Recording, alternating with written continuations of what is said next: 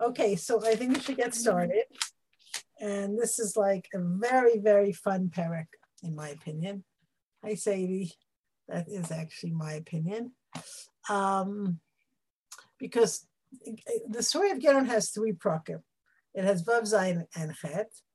And Vav, we sort of we sort of got to know Gideon. Vav is a very, very long parak. I just want to recap a little bit so that we can go forward and remember where we were.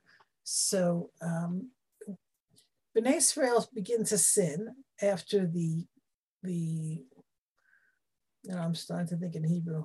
Uh, they had a period of quiet at the time of Devorah after the Shira, and everyone did Shuva, and there was peace, 40 years, and now all that well, I don't want to be, I don't want to go into the discussion of the count of the years, but okay, but they have long period of peace.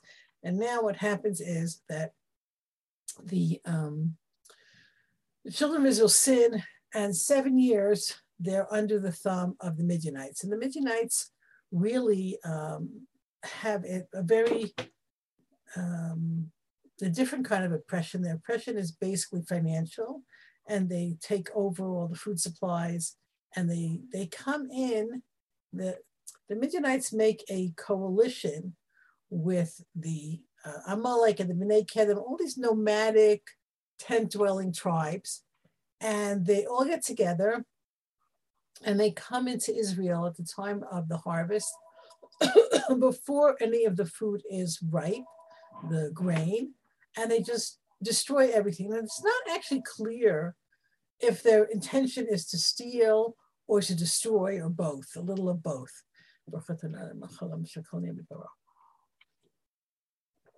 But they do make a very big balagan. And so um, we're, we're really seeing, I'm gonna um, do the screen share.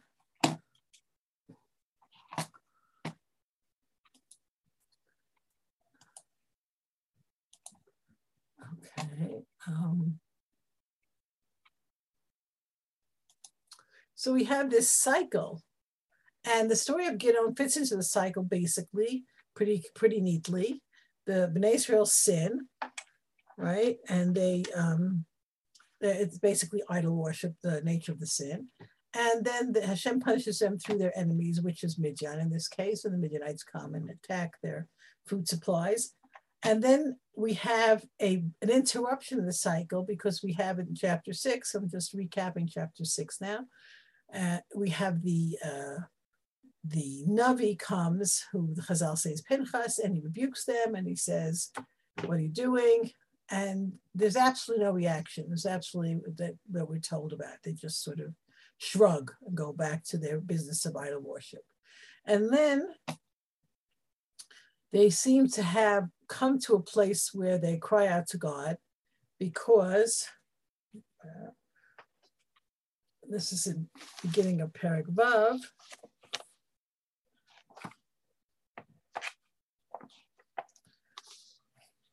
The, the oppression becomes very, very uh, difficult for them to deal with.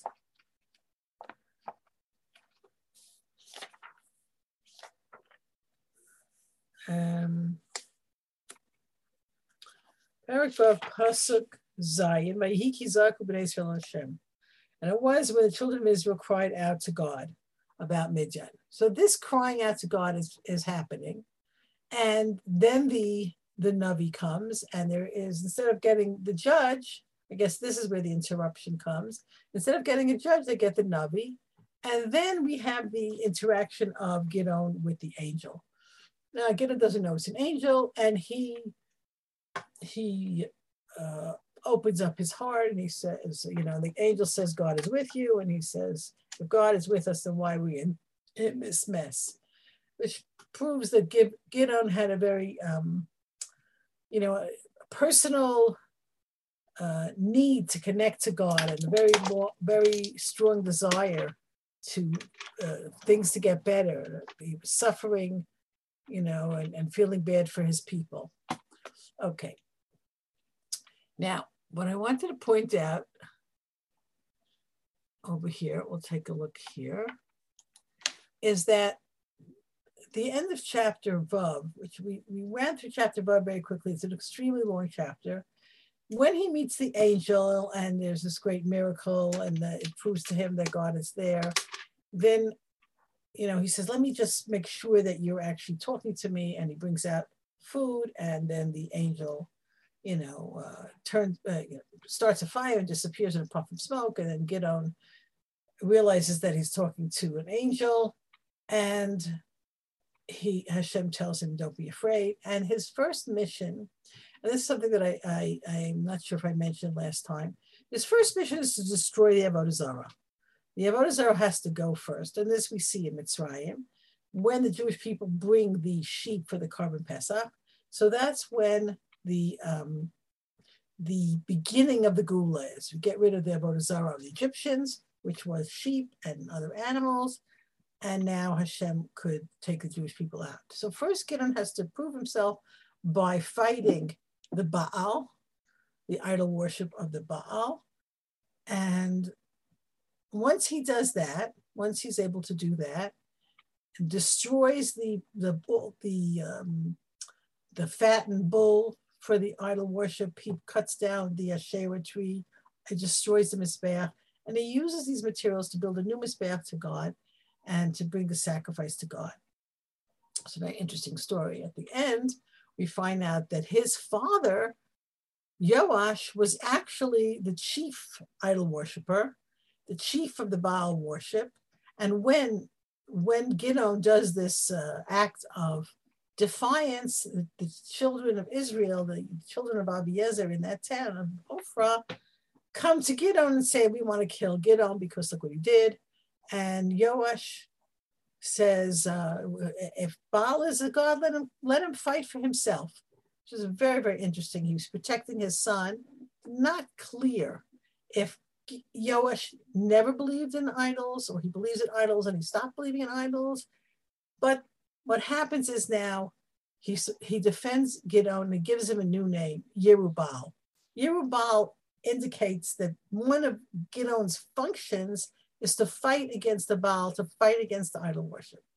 We saw afterwards at the end of chapter Vav that Gideon um, is ready to go out to battle and all of a sudden becomes afraid again.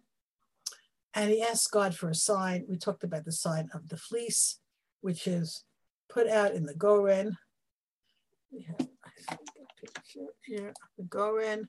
He puts out a fleece of wool and he asks God to give him a sign if the fleece is wet and all around it's dry, so that's one sign.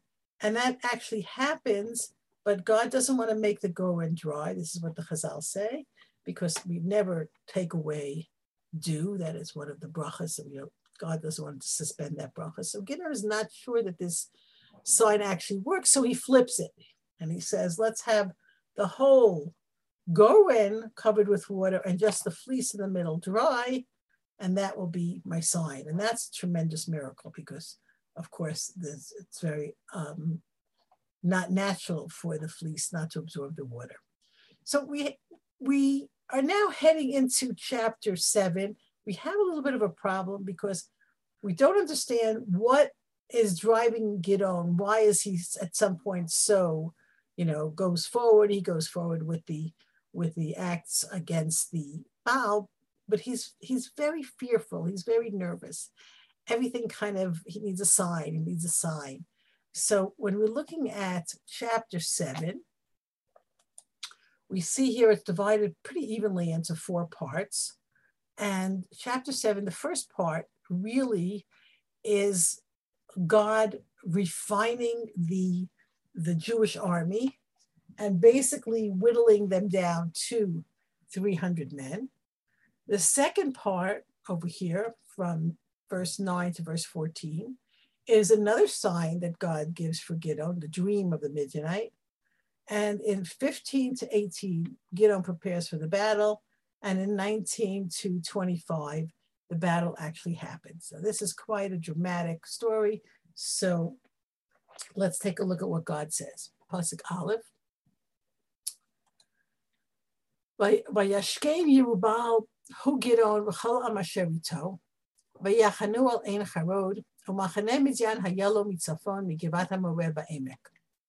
And Gidon, who in Yerubal, he's now called Yerubal.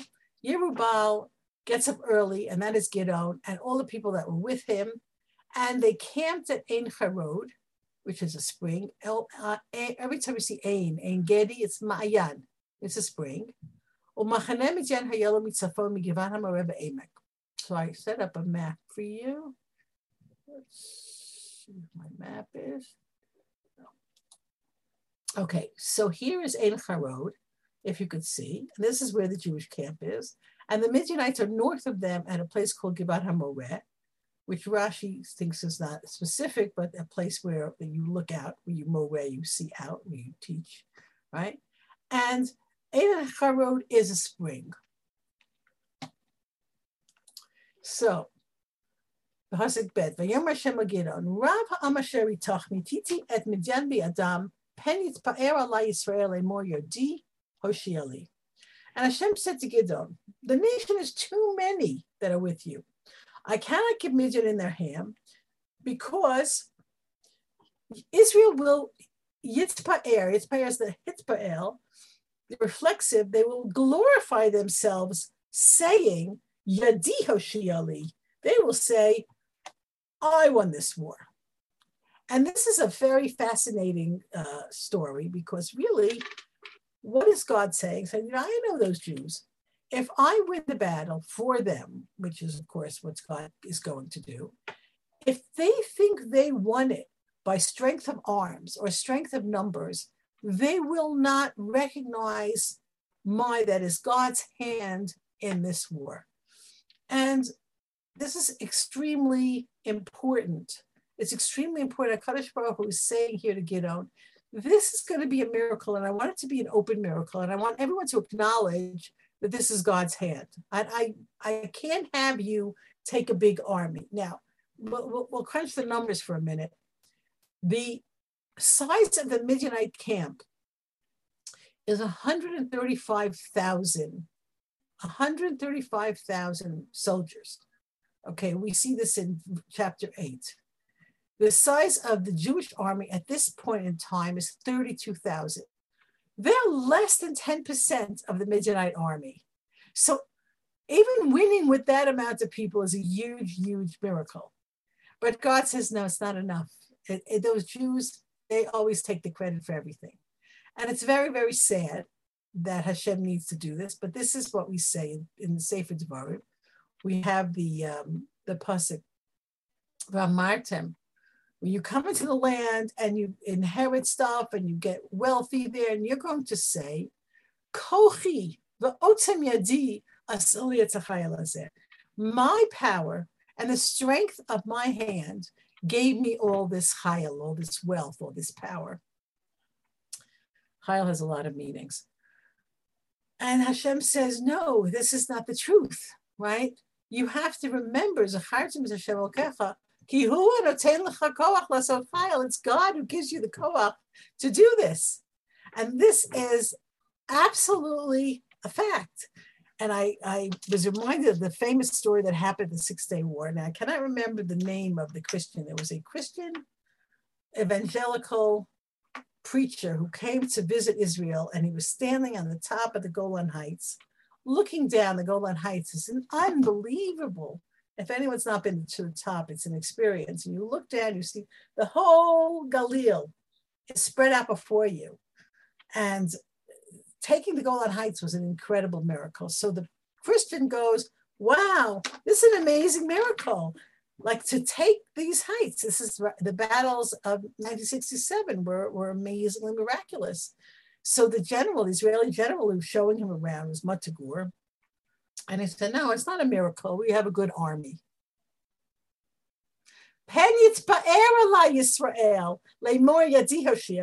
Lest the Jews say, glorify themselves because I'm such a good army. I always found this to be terribly um, ironic because very short time, six years later, we were uh, attacked by the Egyptians in the Yom Kippur War. And um, it was a terrible, terrible war. And was very touch and go, right? We had a very tough time. The Israelis were very um, sure of themselves, and um, you know that's when you see you need a Kadosh Baruch Hu to take care of that.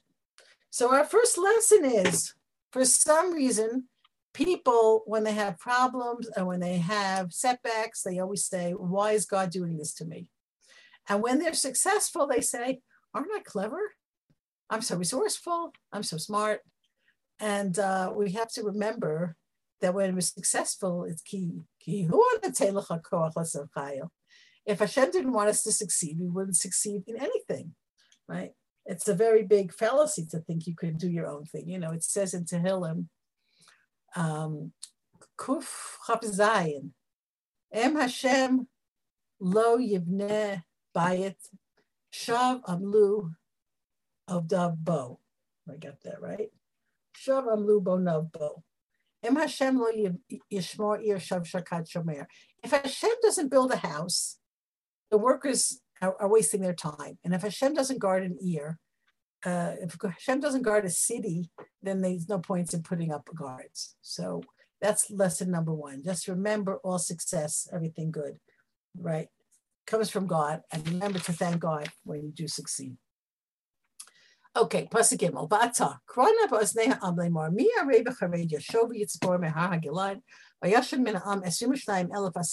nisharu. Okay, and now call in the ears of the nations, saying, Who is afraid? Who is fearful? Yarei b'chared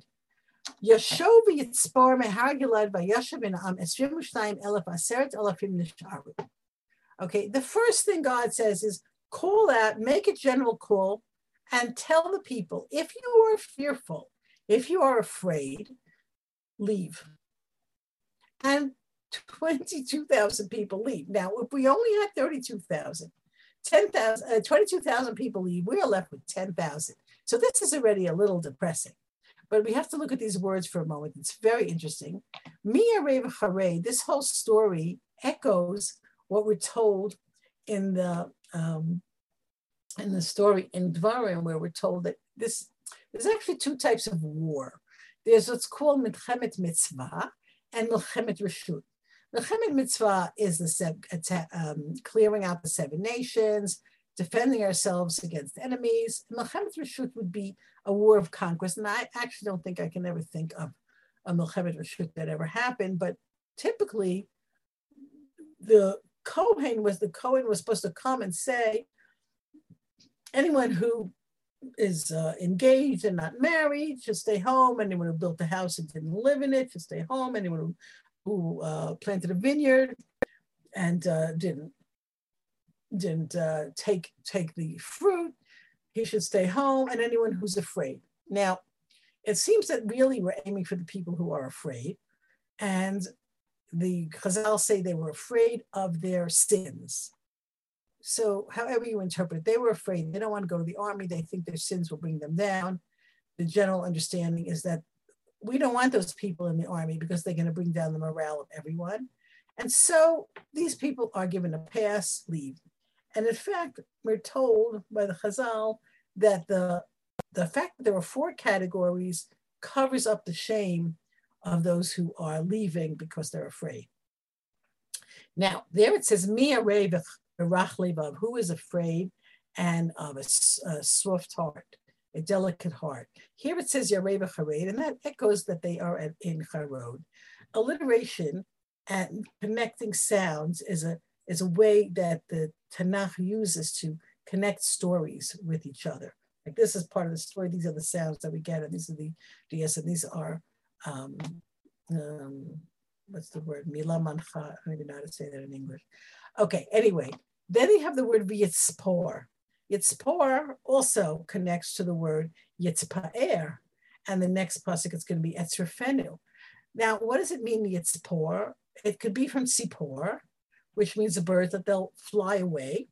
And the other explanation is that it's from the Aramaic safra, because you know if you sing this mirrors curry bone, right? Shvachin asadir safra ramsha, right? Safra means in the morning. They should leave early in the morning. So what's the word? The point is these people, we don't have other categories here, and it's a milchemet mitzvah, so it's a very strange thing that really shouldn't be allowed out for any reason. But the idea is that they should leave early in the morning for two reasons. One, it's embarrassing to leave because people understand that you're afraid of your sins or afraid, period.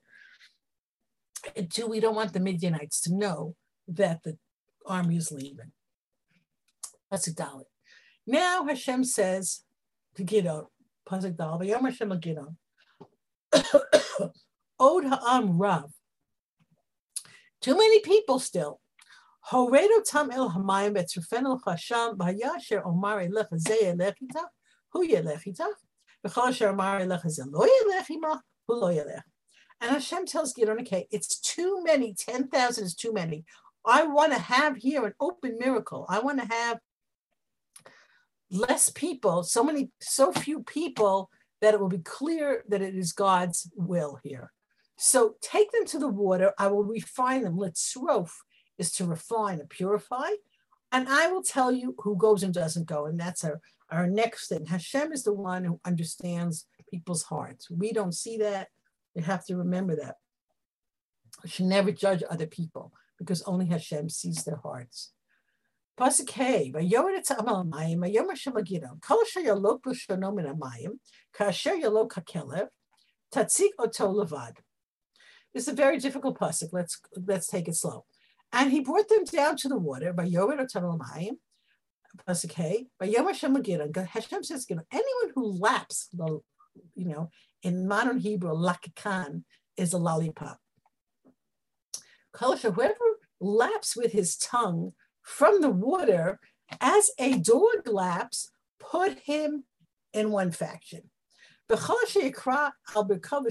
all those who kneel on their knees to drink, Rashi fills in here, Tatsiko put them on another faction.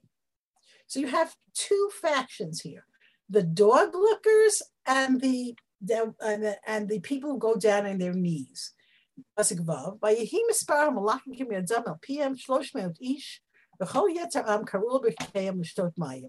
And it was the number of the lacquer of the uh, liquors or lappers who, with their hand to their mouth, was 300 men. But, and all the rest of the people kneeled on their knees to drink water. So if we examine the two psukim together, Hey and Vav, we see that one category are people who go down on their knees to drink, and the other category has two different descriptions, which are those who uh, lap with their tongues like a dog laps, and those who lap with their hands to their mouths. So that seems to be the same category. And there's only 300 of those, and those are the ones that God chooses.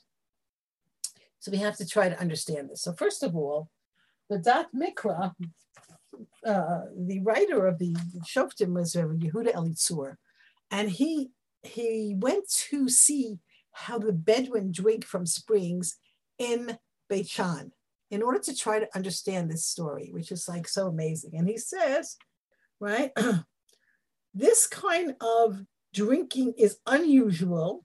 In our days, shepherds and Bedouins on open springs, this is what they do.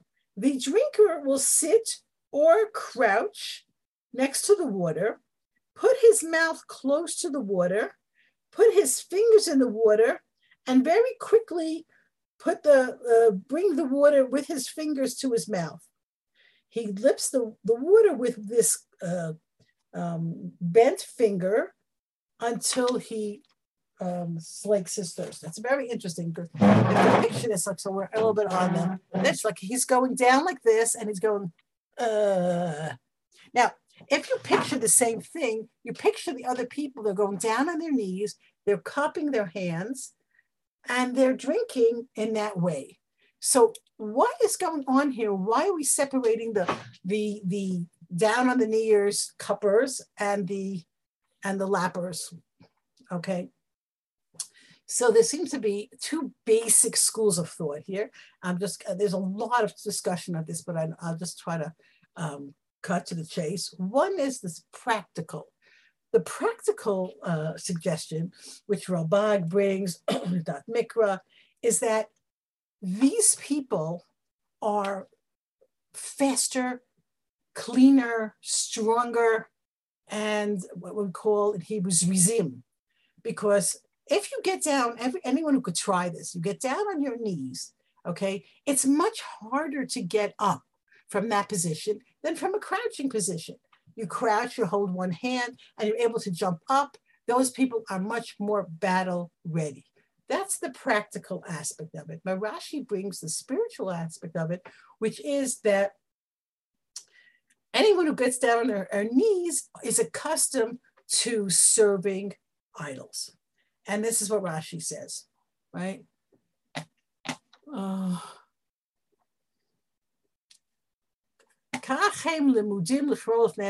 they, they're idol worshippers. So what we've done here, right, is we've taken out 9,700 people from this mix. So at this point in time, Gideon is left with 300 men, plus Zion, right? ויאמר השם אל גדעון, בשלוש מאות האיש המלאקיקים אושיע אתכם, ונתתי את מדיין בידיך וכל העם ילכו איש למקומו. Hashem said to Gideon, Gidon, with the 300 men, the, the leper, I can't say, I mean, say the lappers or the lickers, the people who are lapping, I will save you with them, and I will give Midian in your hand, and the rest of the nation can go to their place. Now, now, right, we begin to see Gideon. This, this, is, this is a very, very difficult situation. If you imagine yourself that you're, you're Gideon and you have 300 men and you're facing an army of 135,000 and camels, innumerable camels, and there is just terrifying. Okay. But Gideon now really starts, he starts uh, stepping up to the plate. And the first thing he does, Pasuk ויקחו את העם בידם, ואת שופרותיהם, את כל איש ישראל שילח איש עליו, ובשלוש מאות האיש החזיק, היה לו מתחת בעמק. And he took the provisions, צדע's provisions, food, of the people in their hands, and their shofars, and all the children of Israel sent to their tents, and he, the, the 300 men, he held on to them, and the camp of Midian was below him in the valley. Okay, now understand number one, the value of food. Don't take your food home. The army needs your food, right? You go home and you find food over there. The food was more scarce than at any other time because their, their food is being destroyed by the Midianites. And then take the shofars. So the shofars is very significant in this story. And the shofar is usually uh, held by the head of every division and so let's say there'd be like a thousand men in a division and there would be one shofar. But now all the shofars come to the three, each one of the 300 men has a shofar. Pasuk tet. Now we see the second part of the, the parak, and that is another sign for Gideon. So we have to kind of ask ourselves, like, what's going on with Gideon? Why does he need another sign? And generally, I think once you whittle down the army from 32,000 to 300. Practically speaking, that's a little nerve wracking. And that spiritually speaking, to find out that so many were idol worshippers is also daunting. So pasuk tet, vayihiba laila kum reid b'machaneh ki. Now they are um, above the Midianite army. And Hashem says, go down. And there seems to have been some troop movement here. I'll look at the map for a second. The Jews have gone over to Midian with the 300 men, and they're near the, they're above the Midianite camp at this point. And Hashem says to him, Get up and go down to the camp, and I'm giving them in your hands. That's good. And if you're afraid to go down, so why does Hashem say that? Obviously, Hashem must recognize that Gideon is afraid because, like we said before, Hashem is the one who understands who are the people here? Who are the um, the, uh, the the fearful ones? Who are the ones that have been serving idols? Hashem knows, and Hashem knows at this point. Gideon is like, uh, scary. And don't forget, he's had the sign of the fire and the angel disappearing. He's had the sign of the fleece twice, and and now it seems he needs another sign. And one of the things that is remarkable about the story of Gideon is that Hakadosh Baruch is is all in. Hakadosh Baruch is willing to give him signs. Back in chapter Vav, when he says "Anaseh," I will test. I'm not sure if we spoke this out. You're not allowed to test God. It says clearly in the Torah, you're not allowed to test God. But what Gideon is testing is his own worthiness. It's Jewish people's worthiness. He's not testing God. It's not like God, he doesn't think God could do it. He doesn't think God will do it. And that's very different. Are you really sure you want to do this? So now it seems as if God is willing to hold Gideon's hand the whole way. And here, God initiates it. Hashem says, if you're afraid, I'll give you another sign. So if you're afraid, im yareata laredet, if you're afraid to go down to battle, redata ufura narcha elamachane, Go down yourself with your uh, your young man. In other words, the commanders had like a, a an armor bearer who was usually a great warrior themselves. Take just him down to the camp of the Midianites. Pasuk Aleph, and you will hear what they are saying. And then your hand will be strong. Oh, in other words, you, when you hear what they're saying, your hand will be strengthened, and then you go down in the camp. In other words, that that right is to battle, and here elamachane is to listen. Okay, so then so he and Fura, his young man, go down to the edge of the armed band that is in the camp. Now, don't forget, uh, the camp is set up with a kind of circular situation, and the guards are armed all around it. Prosecute that.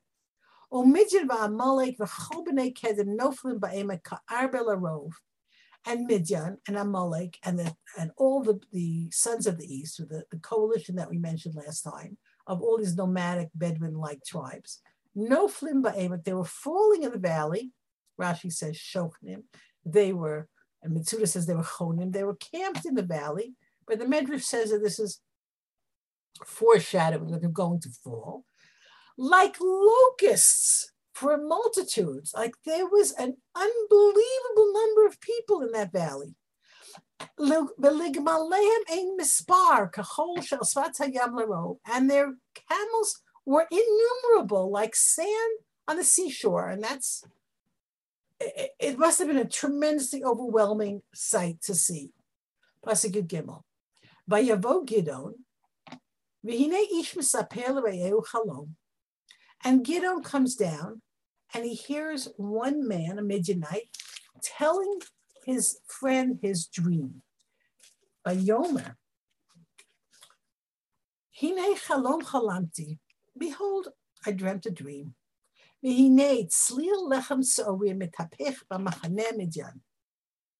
And behold, right, a roasted barley bread was rolling around in the camp of Midian, mitapech b'machane ha'ohel, and it came to the tent, vayakehu, it struck it, vayipol, and it fell down, vayahapchehu, and it turned it upside down, the mala, minafal ha'ohel, and the whole tent fell down.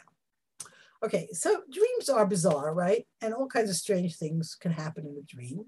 But Gideon has been told to go down by a Baruch Hu and he's down there listening to the dream of the Midianite. And the Midianite says, I had this dream, and in my dream, a barley bread, a roasted barley bread, was rolling around the camp and it knocked over the tent. So this is a very strange dream because bread is like a small thing. If you can imagine a loaf of bread, and it could be the bread was really rotten, very heavy, didn't rise properly. But think about it, A loaf of bread cannot knock down a tent. So what does this mean? Well, there's first of all, if you look here at the, the Ketib and the Kri, the Ketib is Tzalul, and the and the Kri is Tzlil. So this word gives the mefarshim a, a lot of uh, um, difficulty, and they try to figure it out. And Rashi says here, Hayad or Tzalul means tzadikim. Tzalul means clear. That's how Yerushalayim Shel Zahav begins. Avir Harim Tzalul Kayayin. The, the air of the mountains is clear like wine. Very beautiful song. And Tzlil is actually, could be either um, here, um, milashon sli, roasted, roasted barley bread, which is the way I took it. And also the, uh, the idea of tzlil is like a bell. So that could be, it was ringy through the camp. In any event, what's clear is that there's a barley bread, barley bread, and it's knocking down the tent. So what is what is the significance of the barley bread knocking down the tent? So really, what is the barley? Okay, Rashi says here, um, lechem sa'orim chut ha'omer hakarei bepesach. It is the the merit of the korban of the omer. So we know that the, the day after Pesach, after the first day of the second day of Pesach, you're supposed to bring the omer offering, and that's when we have you know, now we have the Sfirat HaOmer, but the Omer offering begins the second day of Pesach. And what happens is um, the, the Omer, which is a barley offering, is brought as a, oh, I had this here. I had this.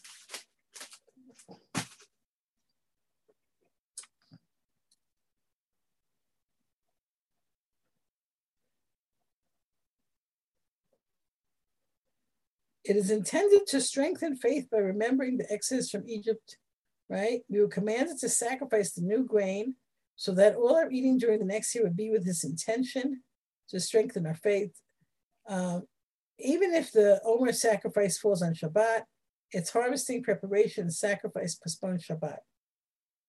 It's interesting that it's barley. And even though wheat is the finest of the grains, the barley comes right first and that is what allows us to eat all the types of grain. And it's interesting that the barley is generally food for animals. It's not necessarily the finest kind of food. But as we get to Shavuos, we get to uh, come out of our state of being like barley eaters, like which is the animal side of people, and come toward Matan Torah, the Shavuos, and then we have the wheat. So there's a lot of symbolism to the barley. But what's clear is that the barley represents the Jewish people. That seems to be clear. So we could take it a number of ways. A very simplest way is saying this barley bread represents agriculture. The Jews are the farmers, and the tent represents these uh, enemies, these nomadic tribes. So that's very clear that the Jews are going to win over the over the Midianites. That seems to be very clear and Rashi is bringing it to the place of merit. The merit of the barley offering is going to give them the, the ability to um, win over the Midianites. It's a very beautiful medrash. I'll just give you the short version. The medrash says that the angel said to God, you know, you really are showing favoritism to Jewish people. And God says, well, I should show favoritism to them. I told them, you shall eat, you shall be satisfied, and you shall make a bracha. But they make a bracha a kazayas. They're, they're satisfied with the kazayas. So I too will be satisfied with even a small merit. I really love this medrash. So the merit of the barley offering is enough to, for God to save the Jewish people at time of Gidon. Okay. So there he tells over this dream. Gidon is hearing him telling over the dream, right? And um, we should just conclude from that measure that it's a very important thing to be satisfied with the little. It's a very big lesson. It's tapek A little bit, you can be satisfied a little bit, and you can always bless God. Pasuk Yudala, Vayan Vayomer, Ein Zot, Bilti Cherev Gidon ben Yoash Ish Israel. The only possibility, Ein there's nothing else to explain your dream except for the sword of Gidon, the son of Yoash, Ish Israel, the man of Israel, Natana Elokim with Midian met God has given Midian in his hand the entire camp. And this is astounding. The conclusion that this Midianite draws from this dream is the only one conclusion. The Jews are going to win. And what's other what's also astounding is that they know Gideon, they heard of him, they heard of his father, and they're scared of him. He represents the threat. So something has happened. It's so interesting because they don't have any internet. How do they know about Gidon? His name has become famous, perhaps because of the um, defeat that he, he Yerubal, he destroys the, the, the idol, perhaps because of the earlier battle with his brothers, which we will talk about more in chapter eight. And he said that now, when Gideon hears this, what does it mean to him? Pasuk Tesva, Vayikishmo Gideon it inspire chalom, be'et shivro.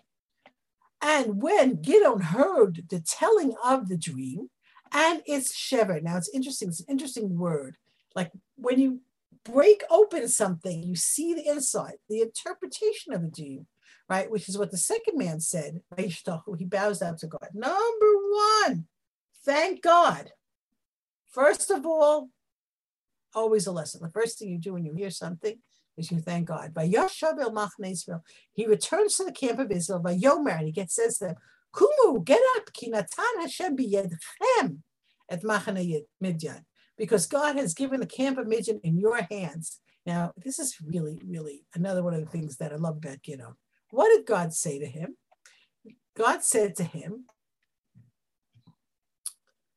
um, get up. I have given them in your hand. And then in the dream, right, the, the man says, right, Natanel Kim God is giving the camp into the hand of Gideon. But Gideon comes to his people and says, God has given in your hands, which tells us, the Kli Yakar talks about it, the tremendous humility of Gideon. He doesn't take the credit for himself. And another great me that we learn from him. We learn from him gratitude, we learn from him humility, and um, generally speaking, I said I like Gideon. He's a good guy. Okay, anyway, my prejudices aside. And it's also fascinating that God likes him also. God goes along with all this, gives him a lot of hand holding. And now Gideon really steps up to the plate and he's going to um, make an amazing victory. Pasuk He divides up the 300 men into three groups.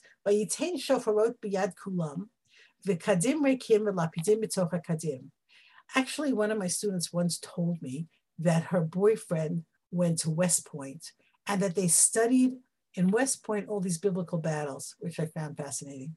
And this was one of the ones that they they studied, right? He takes his 300 men and gives three groups, 100 men each group, and he gives each man a shofar and an empty jug and torches um, in the middle of the jugs. Now, watch, Rashi is very fascinating here. Rashi says here, shofar v'lapidim, torches and shofars, lahaskir schut matan Torah. This is to remind us of the merit of the Torah. And of course, the real merit of the Jews is only the Torah. That's really what gives us merit, following the Torah. But then Rashi says upshuto. And the pshat is it was night and it was dark. So they needed torches to lighten things up. And you, you needed to cover up the torches because you didn't want the Midianites to see them until the wrong, until the right moment, right? And they put the torches in the jugs so they wouldn't see them. So this is very interesting because you have Rashi does something unusual here. Generally speaking, Rashi goes for pshat, and then he'll tell you drash. When Rashi tells you drash first, and then pshat, that means that Rashi really thinks the drash is pshat, if you're following me. In other words, when he says this is about the schut of Matan Torah, What do we hear? V'kal ha'am ro'im et ha'kolot et ha'lapidim, right? And then you have the kol shofar chazak ma'od. This is a memory of, of Matan Torah. The people are seeing, it's such a strange expression, they're seeing the, the lights and the torches and the shofar, hearing the sound of the shofar. And Rashi says that's really the pshat. The real pshat is we're recalling the merit of Matan Torah. That's what we need. But the okay, so but if you want the, the, the simple explanation is they needed light because it's pitch black. They have to cover up the light, so they put it in the in the jugs, and they each need a shofar because they're going to make noise. How does this battle work? It's a uh, crazy story. Came to Asu, and he said to them a very, very famous expression. Mimeni to watch what I do, watch what I do, and then do that. And here it's interesting because this is one of the mantras of the Israeli army. Mimeni came, that's for the Israeli officers. Watch me, follow me. They don't sit in the back like the, you know, uh, nations of the world and send their soldiers to do the dirty work. Many to watch me. I'm going to come into the edge of the camp. So what I do, you do the same thing. Pasuk Yichet.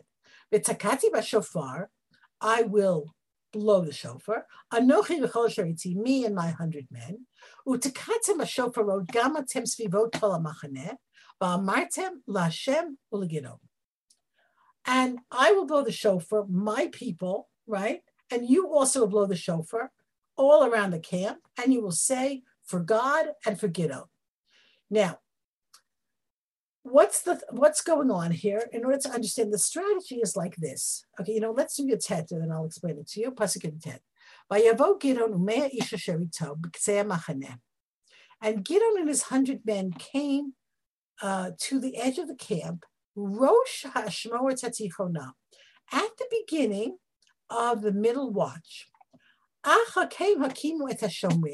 They had just um, woken up the guards, excuse me, and they blew the shofars and they smashed the jugs that were in their hands.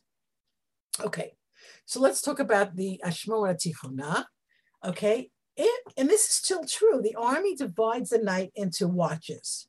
Okay, so if we're going to say, for, for argument's sake, okay, which probably something similar, that the three watches of the night would be from, let's say, 9 p.m. to, to midnight, from midnight to 3, from 3 to 6. So what's going on? From mid from 9 p.m. to midnight, still there's still people up. From 3 a.m. to 6 a.m., people are still are starting to get up. So the middle watch between midnight and 3 a.m., that's when you most likely have most people sleeping. What happens at the beginning of the watch? So you have the people who have been guarding for three hours who are now going to go to sleep and they're exhausted because they're standing guard for three hours on a very, you know, don't forget, they, they had no electric lights. It's very dark over there. So they're just guarding and very on alert and they're sent back. They're finished with their watch. So they go and they pass out, right? And the rest of the camp is asleep. And then you have the new guards that have been woken up and they're like still like half asleep, you know, and they probably didn't get their coffee yet. And they're like, oh. and at that precise moment, Gidon puts his plan into operation. And what's the plan? Okay. And it's very precise because they're holding, and this is going to be the next pasuk pasuk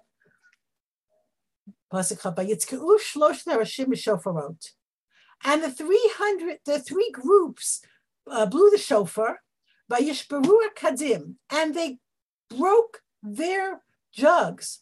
Vayachziku b'yad smolam balapidim, and they held the torch in the left hand, ubiyad minam hashofar, and the shofar's in the right hand, litzkoa, to blow, Vayikru cherev l'Hashem Gidon, and they called for the, the sword of God and Gidon.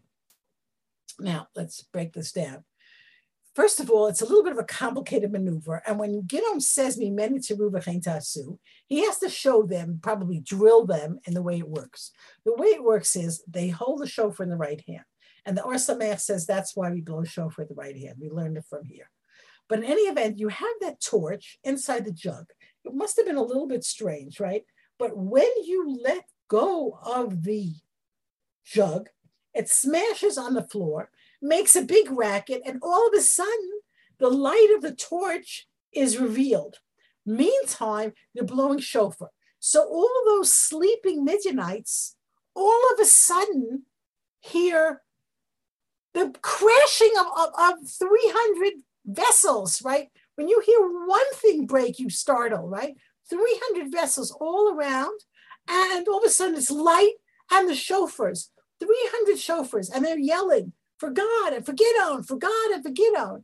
And they are out of their sleep and they're totally, totally taken by surprise. Now, um, a number of things that I want to point out. First of all, the um, the merit of Matan Torah is a very, very great thing, the lights and the torches, but the the strategy that put together here, we never really know in these cases, is this something that God told Gideon to do, or did he use his own uh, strategic thinking to figure this out? He, you, when you have a tremendous army of this size, it's uh, surprises tremendous element. And don't forget, their morale is low. They're afraid of Gideon. They're afraid. They know he's coming and they're terrified. Now, don't forget, the shofar represents probably a thousand men. So when they hear all those shofars, they have no idea that that's it. This is just the 300 men. They think every shofar represents a company of thousand or more. They've been waiting for the big attack. They knew that Gideon had mustered thousands of people. They didn't know that Gideon had sent them all away. So they're expecting huge numbers. So if they had guards posted, they're looking for troop movements of large amounts. And they're totally missing this silent, small band that's going in the dark with this little light on the ground from their torches and that sneaks around them.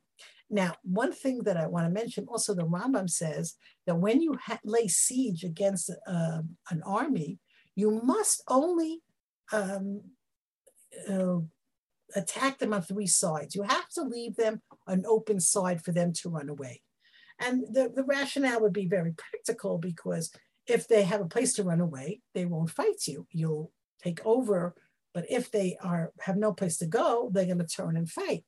So the Midianites have one opening to the east where they could run away. Okay. Pasuk Chav Aleph. Bayamdu ish saviv and they stood there. The Jews had no weapons. It's unbelievable. They stood there blowing their shofars and showing their things and shouting for Hashem and for Don't We have to talk about that. And the people don't know what's going on. They don't know should we run away, should we fight? They don't know, and they think the people are running away are maybe the Jews, and maybe the people who are here are the Jews, and they all start attacking each other. Pasuk Bet. wrote and they blew the 300 shofars. Vayasem Hashem. Hashem put et cheret ish each man's sword in his neighbor, the Midianites. And they're all fighting each other. They're in the dark. They don't know what's happening. They're just half asleep. And they get up and they start fighting anyone who's there. And they start attacking.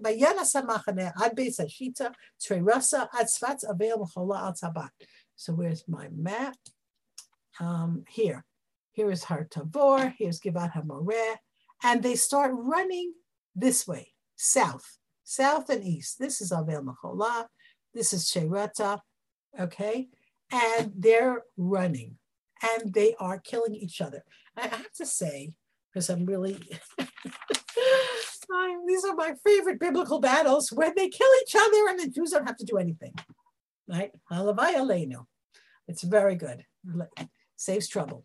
Pasuk Chav Gimel, Vayitzaek Ish min Naphtali min Asher min Kol Menashe Vayir Defu Acharei Midian.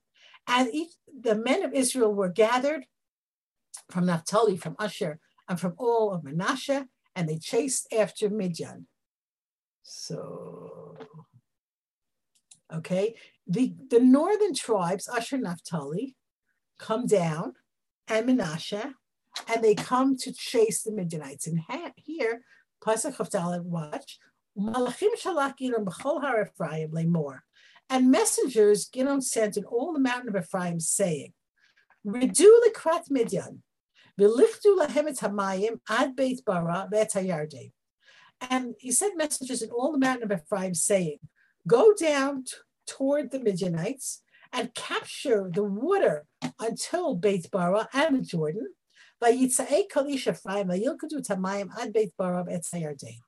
if you look here, okay, the Midianites are going south down the Jordan here, and the Har is over here. So Har if the if the Jews are coming down from the north, right, they have to come down here to get ahead of the Midianites. But if the messengers from Har can go north, they can cut them off and hold the fords. Now, basically, we've seen this before. We saw this with, with Ehud, if you remember, when the Moabites were on either side of the Jordan, and Ehud captured the fords so that the Moabites couldn't go either way. So we have the Jordan is kind of a nebby river, and it's like thin, it's not. There are places where it's very possible to ford, and places where it's much harder to cross. So if you stop the Midianites from going across, that means you can chase them and kill them off here. And you know, rallies the Ephraim people, which we'll have to talk more about in chapter eight, the significance of that. And the Ephraim people come and they they stop, right? They capture the water, uh, the Jordan and all the fords. Kaf Hay. Vayil Kadush Sare Midian, it's Orev Etzev. And they captured the two officers of Midian, Orev and Zev, uh, great names, Raven and Wolf. By Yahaguit Orev Sur Orev, and they killed Orev, the raven, at the rock of Orev. The place names were named for these victories. That Zev Hargu Yekeb Zev, and they killed Zev at the winery of Zev. By Yerjafu El Midian, and they chased toward Midian. The Rosh Orev was Abe Hevi Gidon and they brought the head of Orim and Ze'ev to Gidon, who at this time had crossed the Jordan. So here we are over here, right? The people of Ephraim come here. They capture these two Midianite people. They, they name places after them. And Gidon is coming. And when Gidon comes, it seems like he's crossing or they're crossing. And they present him with the heads of these two officers. A tremendous, tremendous um, victory. Now, there's a couple of things that I didn't mention one is we didn't really talk about this, this cry of Hashem el Gidon. So Gidon tells them to cry out for Hashem and for Gidon, right? Um, and the Chazal, different commentators have problems with this. I, what do you mean for Hashem and for Gidon? And so uh, we didn't discuss it, but it's a whole situation. It seems the Barbanel says, well, of course he called for Gidon because they're afraid of Gidon. You see that from the dream. So it must be, it's useful to put his name in there. But they go through this and they say here, um, Rashi says, the cherev that kills from God and the victory will be by the hand of Gidon. So it's it's something we didn't really talk about too much, but it doesn't seem like this is a, um, we don't see that Gidon is a, um, a Balgaiva, that he's a a haughty person. It seems like this is all part of his strategy. Everything that he does is to make this um, go through. We see his his greatness here. That this this ruse, this this surprise attack, works and works so beautifully, and they're able to kill the uh, Midianite officers. Now, um, I do want to tell you one thing here. Um, okay, so basically, uh, our lesson from this is again, you know, that it's also strategy, it's also the genius, and it's also coming from God. But uh, uh, when, I, when I go through this, I really, I, I find it very helpful to understand the tremendous um, strategy here and how how this is this works. Take a look at this.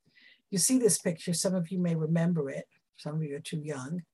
This is a picture of an Israeli soldier, okay? And this boy that is beaten bloody. And the caption says an Israeli policeman and a Palestinian on the Temple Mount. Okay, this actually is a boy from Chicago by the name of Tuvia Grossman. And his story is very fascinating. And um, I'll just give you the short version because we're out of time. Basically, what happens is it was Erev Rosh Hashanah. He was learning here in the Vayako in Beis Yisrael. And with a few friends, two friends, he went to the Kotel and it took a an Arab taxi which went through Wadi Joz. Now, at that time, the Intifada was just starting. This is the second Intifada. And they didn't know that this was a terribly dangerous thing to do. But when they went through Wadi Joz, a, a group of a huge number of 40 uh, Palestinians attacked the car and dragged them out of it and started beating them up. And here is the interesting passage here.